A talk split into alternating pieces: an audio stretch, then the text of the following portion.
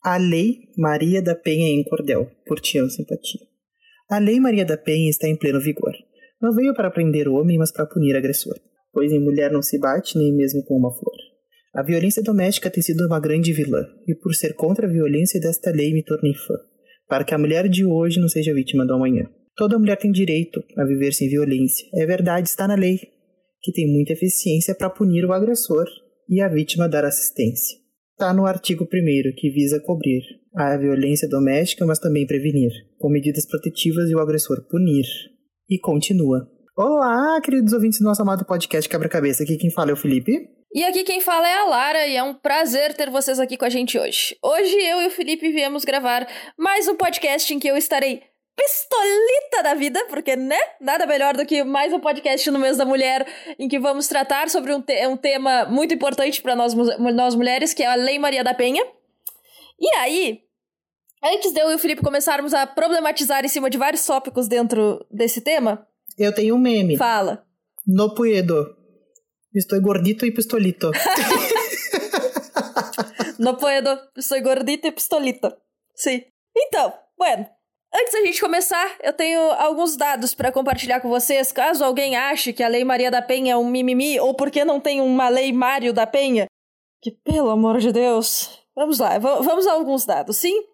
Apenas 8% dos municípios brasileiros possuem, possuem uma delegacia da mulher. Em 76% dos casos de violência doméstica, o agressor era alguém conhecido da vítima. Uma mulher é morta a cada 7 horas por ser mulher no Brasil. Isso faz com que o Brasil seja o quinto no ranking mundial de feminicídio. A cada dois minutos, uma mulher sofre violência doméstica no Brasil. Ocorrem 180 casos de violência sexual no Brasil por dia. 81,8% das vítimas desses casos são mulheres. Uma menina de 13 anos é estuprada a cada 15 minutos e em 75,9% dos casos o agressor era próximo ou conhecido da vítima. Então, violência doméstica não é mimimi. A Lei Maria da Penha não é um privilégio. E machismo é sim uma coisa real na nossa sociedade e que é o causador de todos esses dados e de muitos mais dados de violência contra a mulher. Então, gente, com esse baque barra realidade sendo posta na mesa, Vamos começar as nossas pautas de hoje. Que aí, Lara, quais são? Hoje eu tô muito locutor de rádio, gente. Desculpa, eu tava desaparecido, mas voltei assim, ó, com a corda toda. Então, para começar, é... apesar do que muita gente diria uh, que a gente deveria começar com a origem da Lei Maria da Penha, a história, o caso da Maria da Penha, não, não vai ser por aí que eu e o Felipe vamos começar, porque não é assim que a banda toca por aqui. Uh, a lei em si, ela traz alguns quesitos que se fala de prevenção, não só de punição dentro dela. Então, na sociedade, era para é, é, essa parte da lei estar sendo aplicada de forma a prevenir casos de violência doméstica, e provavelmente essa é a parte mais falha da lei, porque tu quase não tem essas implementações. A própria OEA, ela fala que tu só consegue mudar uma cultura através da educação. Então, a gente tem uma cultura machista no Brasil. O machismo é a base de toda essa violência doméstica de todos esses dados sobre mulheres e violência contra a mulher no Brasil. Só que se a gente não educa crianças e adolescentes sobre isso na escola, a gente não muda essa realidade. E aí, tu tem que falar sobre o que nas escolas? Tu tem que falar sobre gênero. Ao falar sobre gênero, tu vai falar sobre papéis de gênero, tu vai acabar chegando em temas como sexualidade, e isso é algo que os conservadores não admitem, que tu não pode falar sobre gênero na escola. Só que aí tu continua perpetuando uma cultura machista. Não, e o problema de falar gênero na escola é que tu, na escola tu tem todos os âmbitos abertos. Âmbitos abertos é ótimo.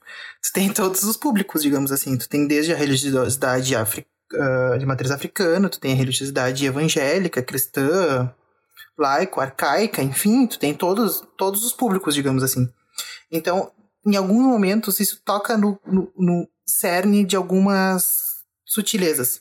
E tá aí a importância do ensino de história. Importância do ensino de história, de ciências humanas, que é para explicar como as coisas aconteceram e como elas vieram a chegar até aqui.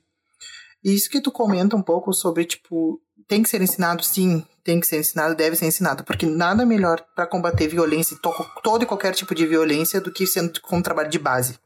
Trabalho de base que a gente chama são trabalhos que são feitos uh, de maneira iniciada, lá com 5, 6 anos, sobre não distinção de gênero, sobre não. sobre violência contra a mulher, São aquelas coisas básicas de ser cordial com coleguinha, palavras obrigado, por favor, de nada não tem porquê. São essas coisas básicas, sabe? É a única forma de tu mudar é, é essa parte estrutural do problema social. Porque o que que acontece? Quando tu, tu replica essa cultura, é, é, ela continua como se fosse algo natural e imutável, só que não é. E o único outro lugar que tu tem onde tu pode mudar a cultura de uma criança, onde tu pode educar ela para produzir uma cultura diferente na sociedade, é a escola. Porque na família tu vai ser socializado como a tua família foi socializada. E isso é a razão, é, é o motivo que muitos agressores dão por ter batido em mulheres. O meu pai batia na minha mãe, então eu estou fazendo a mesma coisa. É, ele viu em casa e ele replicou, e ninguém nunca disse a ele que isso estava errado. Então ele nunca foi educado de forma diferente. Aquela é a cultura que ele conhece. Então ele fez aquilo que ele achava, não que ele achava certo, mas que ele se achava no direito de fazer. É, a gente, nós somos seres extremamente sociais, né? Então tudo que a gente vive não base na nossa cultura, nossa matriz cultural é a nossa família. É o nosso meio, o nosso ambiente familiar. Então, tudo que a gente, a gente cresce acostumado, habituado. Nós somos seres de hábitos. Eu já falei isso aqui 300 vezes. Então, tipo, tudo que a gente tá habituado a ver se torna corriqueiro, se torna normal. A gente tende a normalizar as coisas. Que nem, por exemplo, agora a gente tá vendo os. Vou trazer um, uma coisa, tipo, para trazer mais palpável. Por exemplo, a gente vê números de pandemia. A gente não vê mais como pessoas. Chegou um momento que a gente só vê número. Número, número, número, número. A gente não pensa que são famílias de um mesmo eixo, por exemplo. São pessoas, cada pessoa é um indivíduo. A gente não enxerga, não enxerga mais como indivíduo, enxerga como massa. Isso acontece com a mesma coisa com o nosso meio familiar. Então é, é muito corriqueiro.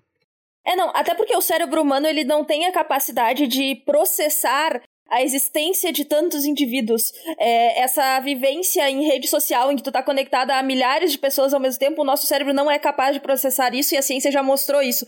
A gente é capaz de processar uma comunidade de 150 pessoas, mais ou menos algo por volta desse número, talvez para mais, talvez para menos, mas a ideia de milhares não é algo que o nosso cérebro consiga comportar.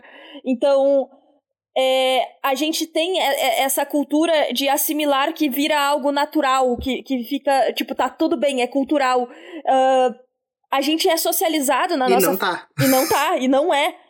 é cultura é criada. É, quando tu diz que uma coisa é criação social, é, não, não quer dizer que não exista. Só estou dizendo que ela não é um dado natural sempre existente. Não, ela é algo mutável. Ela é algo que acontece ao longo da humanidade. Não é que ela é criada. Não é nem esse o conceito de cultura. O conceito de cultura ele é muito dúbio, ele é muito volátil. Antropólogo, né, gente? Antropólogo fala sobre cultura, né? É, ele, na verdade, ele é uma coisa adaptável, digamos assim. A cultura, tu consegue te adaptar com base naquilo que tu tem como, por exemplo, tem a legislação, legislação X, tu te adapta enquanto ser nesse ambiente com base nessas regras, entendeu? Tu precisa ter algumas regras para viver. Por exemplo, tu é da religião Y, tu te adapta dentro da legislação X com a religião Y no teu seio familiar. Esse é o teu ambiente cultural. Eu tô, eu tô trazendo muito essa definição de criada porque eu sou eu estudo gênero. E gênero é uma criação uhum. social. É assim que a gente se refere nos estudos de gênero Sim. como gênero. Gênero é um marcador cultural que te define dentro de uma sociedade, mas ele é uma criação social, ele é uma ficção social. Então. Sim. É... Ele não é uma, uma, uma norma, uma característica, né? Ele é uma criação. Mas claro que isso é assunto para outro podcast, voltando à Lei Maria da Penha. Uh, quando tu. O, o ambiente fora da tua família, onde tu te socializa, é a escola. Logo, tu tem que levar esse debate para a escola e essa educação para a escola. Ah, a escola não tem que se meter com política, quem tem que ensinar isso é a família. Só que aí tu propaga é, esse, essa violência dentro da família. Entende? É, tu pintar que família é aquele comercial de margarida em que papai e mamãe se amam e tá tudo bem as mil maravilhas é mentira. A maioria das famílias brasileiras não é assim. Na maioria das famílias brasileiras tem sim muita violência de gênero. Então, se tu só deixar a criança sendo socializada sobre isso dentro da família, ela só vai replicar essa mesma violência dali em diante. Então, tu precisa é, dessa educação nas escolas, que é uma das principais coisas que a lei prevê, como forma de prevenção e que não é feita. Não, e tipo, e, além, e quando ela é, vai ser feita, no caso, ou quando ela está com predisposta a ser realizada, muitas vezes encontra um empecilho cultural familiar. Isso é muito recorrente lá, pode não parecer, mas tipo, quando a escola resolve que vai implementar, taranã, vamos fazer direitinho e tal, empecilho, barreira, família. Isso é muito comum, já vi acontecer com alguns colegas, porque inclusive, tipo, coisas de festivais de final de ano, coisas assim, que não vem ao caso agora, mas, tipo, as meninas não poderiam participar porque teriam que dançar, por exemplo. Isso para mim é uma violência de gênero muito forte. Por que, que tu não. Só porque tu é mulher, tu não pode dançar agora, porque tu vai ser vulgar, digamos assim. Então, são pequenas violências que são geradas uh, dentro do ambiente familiar, que a gente são muito sutis, mas que a gente consegue captar assim, dentro do ambiente escolar. É, não, tu, tu tem esses dois vieses dentro da escola. Tu tem ou a escola quer implementar, mas as famílias não aceitam, ou até as escolas nem implementam, nem o fazem. E aí tu tem, por exemplo. Que é mais recorrente ainda, né? Tu tem, por exemplo, códigos de vestimenta que são muito mais severos para as meninas, porque ah, se ela usar algo curto, isso vai distrair os meninos. Isso é ridículo, porque tu tá dizendo então que a culpa é da menina, da forma que ela se veste, por o garoto ter se distraído. Não, em vez de educar os homens pra não prestarem atenção nisso ou respeitarem as mulheres, não, tu tá dizendo pra meninas esconder o seu corpo. Aí tu avança anos adiante nessa criação de meninos e meninas, vai para homens e mulheres. E aí tu tá culpando a vítima do estupro por estar de roupa curta, em vez de olhar pro estuprador. Então, tipo, entenda que a forma como tu está tratando meninos e meninas na infância, na adolescência, vai refletir, sim, quando eles forem adultos. E mais ainda na infância. Eu, é que nem eu já disse aqui, a base, a base é a infância a gente tem uma certa um, nível cultural até digamos cultural que eu digo tipo de de adequação de aprendizagem muito grande sobre esse meio ambiente social até que as coisas não se tornem mais tão comuns até uns 10 11 anos. Depois disso aquilo já se torna banal digamos assim. Então é é interessante ficar pensando nisso até para elevar a nossa conversa assim porque esse trabalho essa conversa assim sobre base tem que ser feita porque muitas vezes a gente não se dá por conta do que está acontecendo, assim. É, e aí o que que acontece?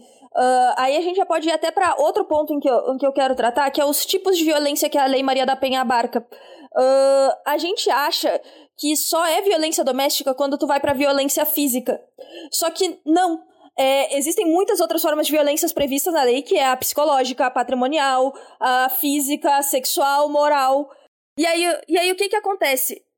Quando tu não tem esse trabalho de base, talvez no futuro é, a violência de gênero não se manifeste naquele homem numa forma de violência física, mas pode ser através de uma violência psicológica, de uma violência patrimonial. Então tu tem um homem controlando o dinheiro da mulher, controlando a carreira da mulher, controlando a aparência da mulher, a forma como a mulher come. E existem diversos relatos de mulheres sobre esses relacionamentos abusivos. E isso sim é violência doméstica. E é uma violência de gênero porque é um homem é, fazer, é, é uma tortura psicológica que tu faz em cima de outra mulher. Então eu acho assim que quando tu fala em violência doméstica, muitas vezes tu te remete só ao físico. E aí tu acha que não existe violência dentro de uma família porque não existe um homem batendo numa mulher, mas existem outras formas de violência que podem ocorrer dentro daquela família. Não, e daí, tipo, uma coisa que eu vejo muito séria, tipo assim, a gente já comentou isso aqui também no podcast algumas vezes, que é sobre, por exemplo, que a mulher não trabalha. A mulher ajuda em casa. A mulher ajuda, ela trabalha para ajudar, mas ela também tem todo o trabalho doméstico, né? A porta. Então, quando a mulher ela não dá conta, por exemplo, do trabalho doméstico, ele, o homem se acha no direito de dominar o seu dinheiro, da mulher, no caso, e ficar todo controlar o dinheiro para si. Isso é uma violência econômica, digamos assim. Sim. Então, são, são diversas coisas que, enquanto sociedade, a gente tem muitas vezes a gente fecha os olhos e não percebe, assim. Quem não conhece alguém que passe por isso, ou que já ouviu reclamar, ou que, tipo, passam quebrando pau dentro de casa porque o homem acha que a mulher tá errada pelo modo de se vestir. Enfim. E, a, e aí tu fica naquela coisa, ah, briga de marido e mulher não se mete a colher. Não, tu mete a colher sim, mete, sim. porque é violência. Mete. Se, se a tua vizinha começa a gritar, tu chama a polícia. Tu te mete. Tu vai lá, tu bate, tu interfere tu leva a mulher na delegacia para denunciar. E aí, é, é, é isso assim, tipo. Tu não percebe que existem muitas formas de violência de um homem sobre uma mulher. E aí sim, estamos falando majoritariamente de violência doméstica de homens contra mulheres, porque é o maior número Talvez existam, sim, existem mulheres que fazem, que têm violência doméstica contra homens. É, existem casais LGBTs em que existe violência doméstica entre dois homens, entre duas mulheres. Entre duas mulheres, a Lei Maria da Penha é aplicada. É, entre dois homens, o, o judiciário se divide muito, então depende do caso. Mas, majoritariamente, é um homem que está sendo abusivo sobre a mulher, porque nós vivemos numa, numa sociedade que tem um machismo estrutural, que causa tudo isso. Então, tipo, tu, tu precisa te meter. Até porque, apesar da Lei Maria da Penha ser referência mundial como lei, como, uh, uh, como forma de proteção à mulher de violência doméstica, tipo, mundialmente, essa é, uma, é, a, me é a melhor ela é muito linda no papel, né? Mas na prática ela já não é muito eficiente, digamos assim. Como muitas das leis brasileiras, o Brasil tem várias leis que são referência mundial, só que a gente não aplica. A gente não faz. E aí tu tem a ineficiência da Lei Maria da Penha. Por quê? Porque tu tem é, Tu não tem a delegacia da mulher em todos os municípios. Tu não tem um lugar seguro onde as mulheres possam ir denunciar. Então, tipo, talvez nas capitais, sim, tu tenha. Mas em cidades muito pequenas, pegar Erval, que é a cidade onde eu tenho família, que eu acho que tem 10 mil habitantes, mais ou menos, tá? Se tu tiver um centro de acolhimento à mulher fora de um, de um posto de saúde, por exemplo, nenhuma mulher vai lá, porque todo mundo da cidade em 30 minutos vai estar sabendo quem entrou ou não entrou naquele lugar. Então tu precisa de uma estrutura onde mulheres possam denunciar, tu precisa de casa de acolhimento a mulheres. Por quê? Porque tu não pode deixar a mulher morando no mesmo ambiente que, a, que, a, que o agressor. Então, tu precisa de toda uma estrutura que o Estado não fornece, que o Estado não cumpre. Outra coisa machista que acontece muito é que se o casal, por exemplo, enfim, já estamos falando de casais heteronormativos mesmo, né? Então vamos continuar no assunto. Se o casal tem filhos, o filho sempre fica, a preferência sempre é da mulher.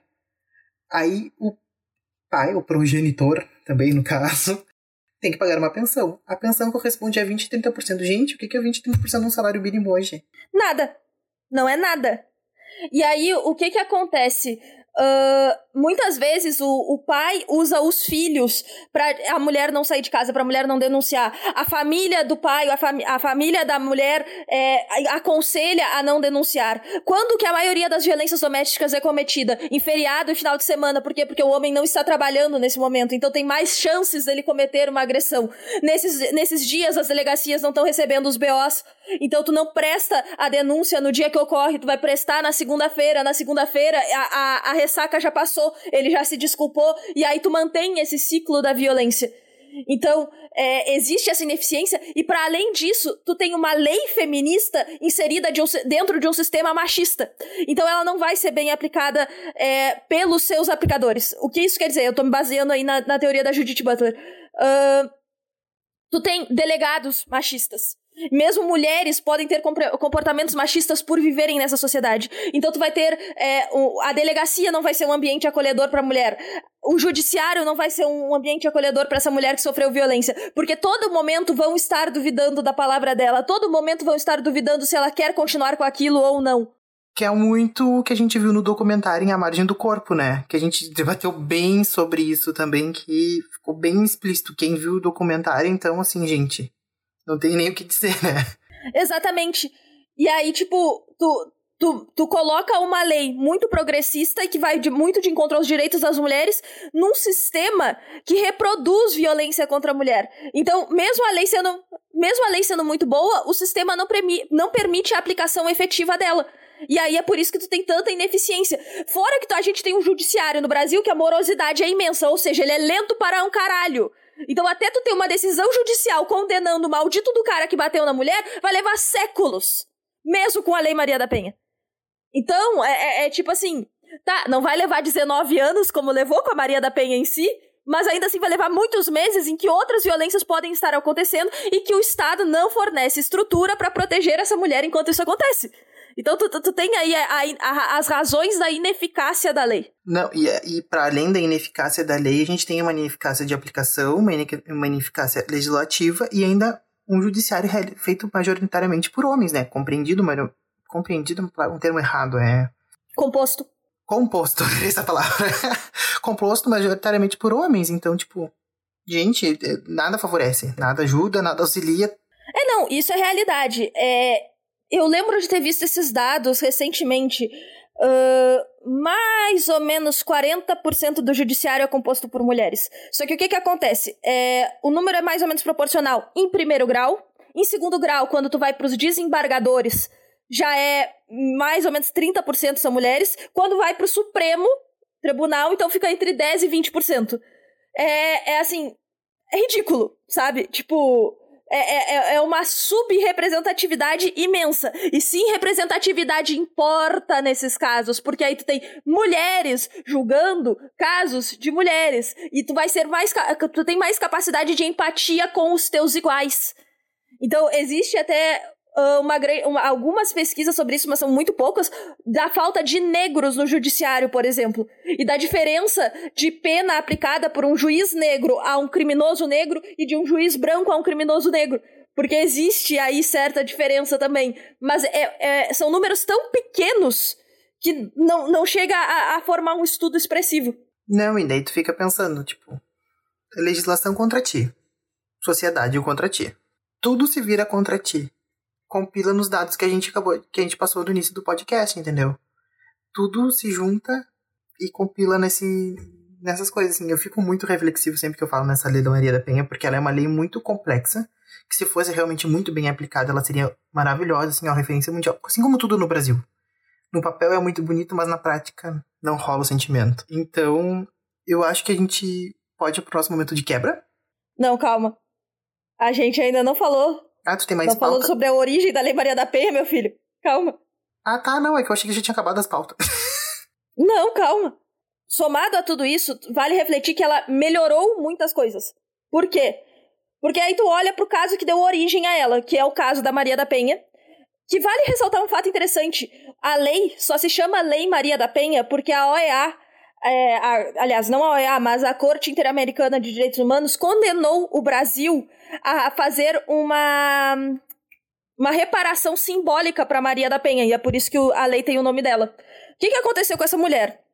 Ela. É, tem, eu, algumas das minhas indicações vão ter vídeos com ela contando a sua história de vida, mas ela te, sofreu três tentativas de homicídio por parte do marido, tá? Ela ficou paraplégica, ela foi eletrocutada, uh, teve mais outro caso que eu não lembro agora, e levaram um tempão para descobrir que o marido tinha feito aquilo. Depois ele foi julgado. Quando ele foi condenado, ele foi solto por causa de recurso. Porque o, Brasil, o judiciário brasileiro tem mil e um recursos que tu pode fazer e tu vai seguir solto. Levou 19 anos para ele ser preso. Ele foi condenado. Ele passou dois anos preso e saiu. Por quê? Porque bom comportamento, porque as leis eram diferentes na época. Então, aquilo ficou ridículo e o judiciário não estava fazendo nada para proteger aquela mulher. Absolutamente nada. Estavam to... O judiciário também estava contra ela. Então o que, que aconteceu? Ela fez uma denúncia para a Corte Interamericana de Direitos Humanos. Ela denunciou o Brasil pela morosidade do processo dela. Levou 19 anos para o marido dela ser preso. Faltava quatro meses para o crime prescrever. O que, que acontece? Quando fecha 20 anos de um crime no Brasil sem a condenação, o crime prescreve, a pessoa não pode ser mais culpada por isso. Então, foi assim, ó, por muito pouco que o marido não saiu. É, que, que aquele louco, assassino, não saiu ileso. Aí a Corte Interamericana de Direitos Humanos co condenou o Brasil e, e, aí exigiu, a lei só existe por causa dessa condenação. Então, assim, eu, tem gente que acha que o direito internacional é besteira, que não tem eficácia e, e coisa assim. Não é as mil maravilhas, não é um poder sobrenatural sobre os países, não existe isso. Mas funciona, para algumas coisas funciona. Então, desde a criação da lei, muita coisa melhorou. Mas tá longe de ser perfeito. E tá longe de ser o ideal que a lei propõe. Realmente seria um. um, um se fosse realmente bem aplicado, como qualquer coisa que nem já disse no Brasil, seria muito bem realizado, né? Mas eu fico pensando que enquanto as vidas não seriam poupadas e salvas e. Enfim, se a lei realmente funcionasse como ela deveria. Se as mulheres conseguissem realmente ocupar os seus espaços que são de direito, e conseguissem ser ouvidas. Isso é uma coisa que fica sempre matutando na minha cabeça. Sim, com certeza. Então, eu acho que a gente pode passar para o nosso momento de quebra. Então, eu vou começar indicando que eu só tenho uma indicação, que eu não consigo pensar em nada mais do que vão ler Foucault, Vigiar e Punir. Só digo isso. Sim, muito bom. Vigiar e Punir do Foucault, concordo. É, eu tenho três indicações aqui, são três vídeos. Um é do canal Progra Programa do Porchat, que é uma entrevista com a Maria da Penha, que é Maria da Penha conta sua história de vida e relembra agressões. É, uma, é um fragmento da entrevista dela com Porchat, mas que conta, ela conta como foi toda a, a história dessa, das agressões que ela sofreu. Então eu acho que vale muito a pena para entender a história dessa mulher. Que foram pesadíssimas, diga-se de passagem. Sim, a gente não comentou 2%. Exato. E aí, eu também recomendo a, o programa do Roda Viva com a Maria da Penha. Tem no YouTube, no canal do Roda Viva. Foi em novembro de 2018 e vale muito a pena. Sim, é um programa mais longo, mas tudo que ela vai contando ali, tudo que ela explica de como tá o funcionamento do sistema uh, jurídico hoje, é, do acolhimento da mulher vale, vale muito a pena. Até porque ela, ela traz alguns pontos que eu até esqueci de citar dentro desse podcast, que é coisas que a gente não pensa, tipo os órfãos da violência doméstica. O que acontece com os filhos das mães mortas por violência doméstica? Porque o agressor não vai ficar com essas crianças. E se fica, o que acontece com essas crianças depois? Se elas vão pra rua, o que acontece com elas? E para as mães que não morrem, o, qual, quais são as, as cicatrizes que ficam nos filhos depois de verem essa violência dentro, dentro de uma família? Isso são coisas que ela levanta nessa entrevista do Roda Viva e que eu acho que pouquíssimas pessoas pensam sobre isso. E aí, por fim, eu quero recomendar o TED Talk da Dora Figueiredo, porque a gente sempre tem, tende a remeter que violência doméstica é violência física. E o caso da Dora é sim um caso de Maria da Penha, é um, é um caso de um relacionamento abusivo que, se ela tivesse percebido enquanto estava nesse relacionamento, ela podia ter denunciado, e que mostra como a violência é, patrimonial, psicológica, moral, ela é tão destrutiva quanto a violência física. Então, é o TED Talk, que é Como Começa a Violência Doméstica, Dora Figueiredo, no canal TED Talks. Eu acho que, não sei, né, me, co me colocando assim, não me colocando no lugar, mas nem tenho por que fazer isso, mas pensando enquanto eu acho que as pessoas só se dão por conta que estão sofrendo uma agressão psicológica, moral, patrimonial após sofrer uma, uma violência física, assim. Nem sempre. Às vezes tu percebe depois que tu saiu daquele relacionamento, às vezes tu percebe durante o relacionamento. Isso, na verdade, existem muitos, muitos relatos. Depois que a Dora Figueiredo falou sobre o relacionamento abusivo dela, ela fez uma hashtag meu ex-abusivo ou algo assim, uh, que vale a pena dar uma olhada, porque isso é comum. Existem milhares, centenas de milhares de mulheres passando por isso. No mundo existem milhões de mulheres passando por isso. Então, va vale a pena dar uma pesquisada porque achar que é mimimi, achar que violência física é a única que realmente causa dano é besteira. É machismo e é ser um completo de um idiota. Sim, com certeza. Eu acho, né? Não tem nem o que dizer. Então tá, gente, fiquem com essas reflexões do dia. Um beijo e não sejam machos escrotos. Beijinhos, nos vemos na próxima. Tchau. Tchau, tchau.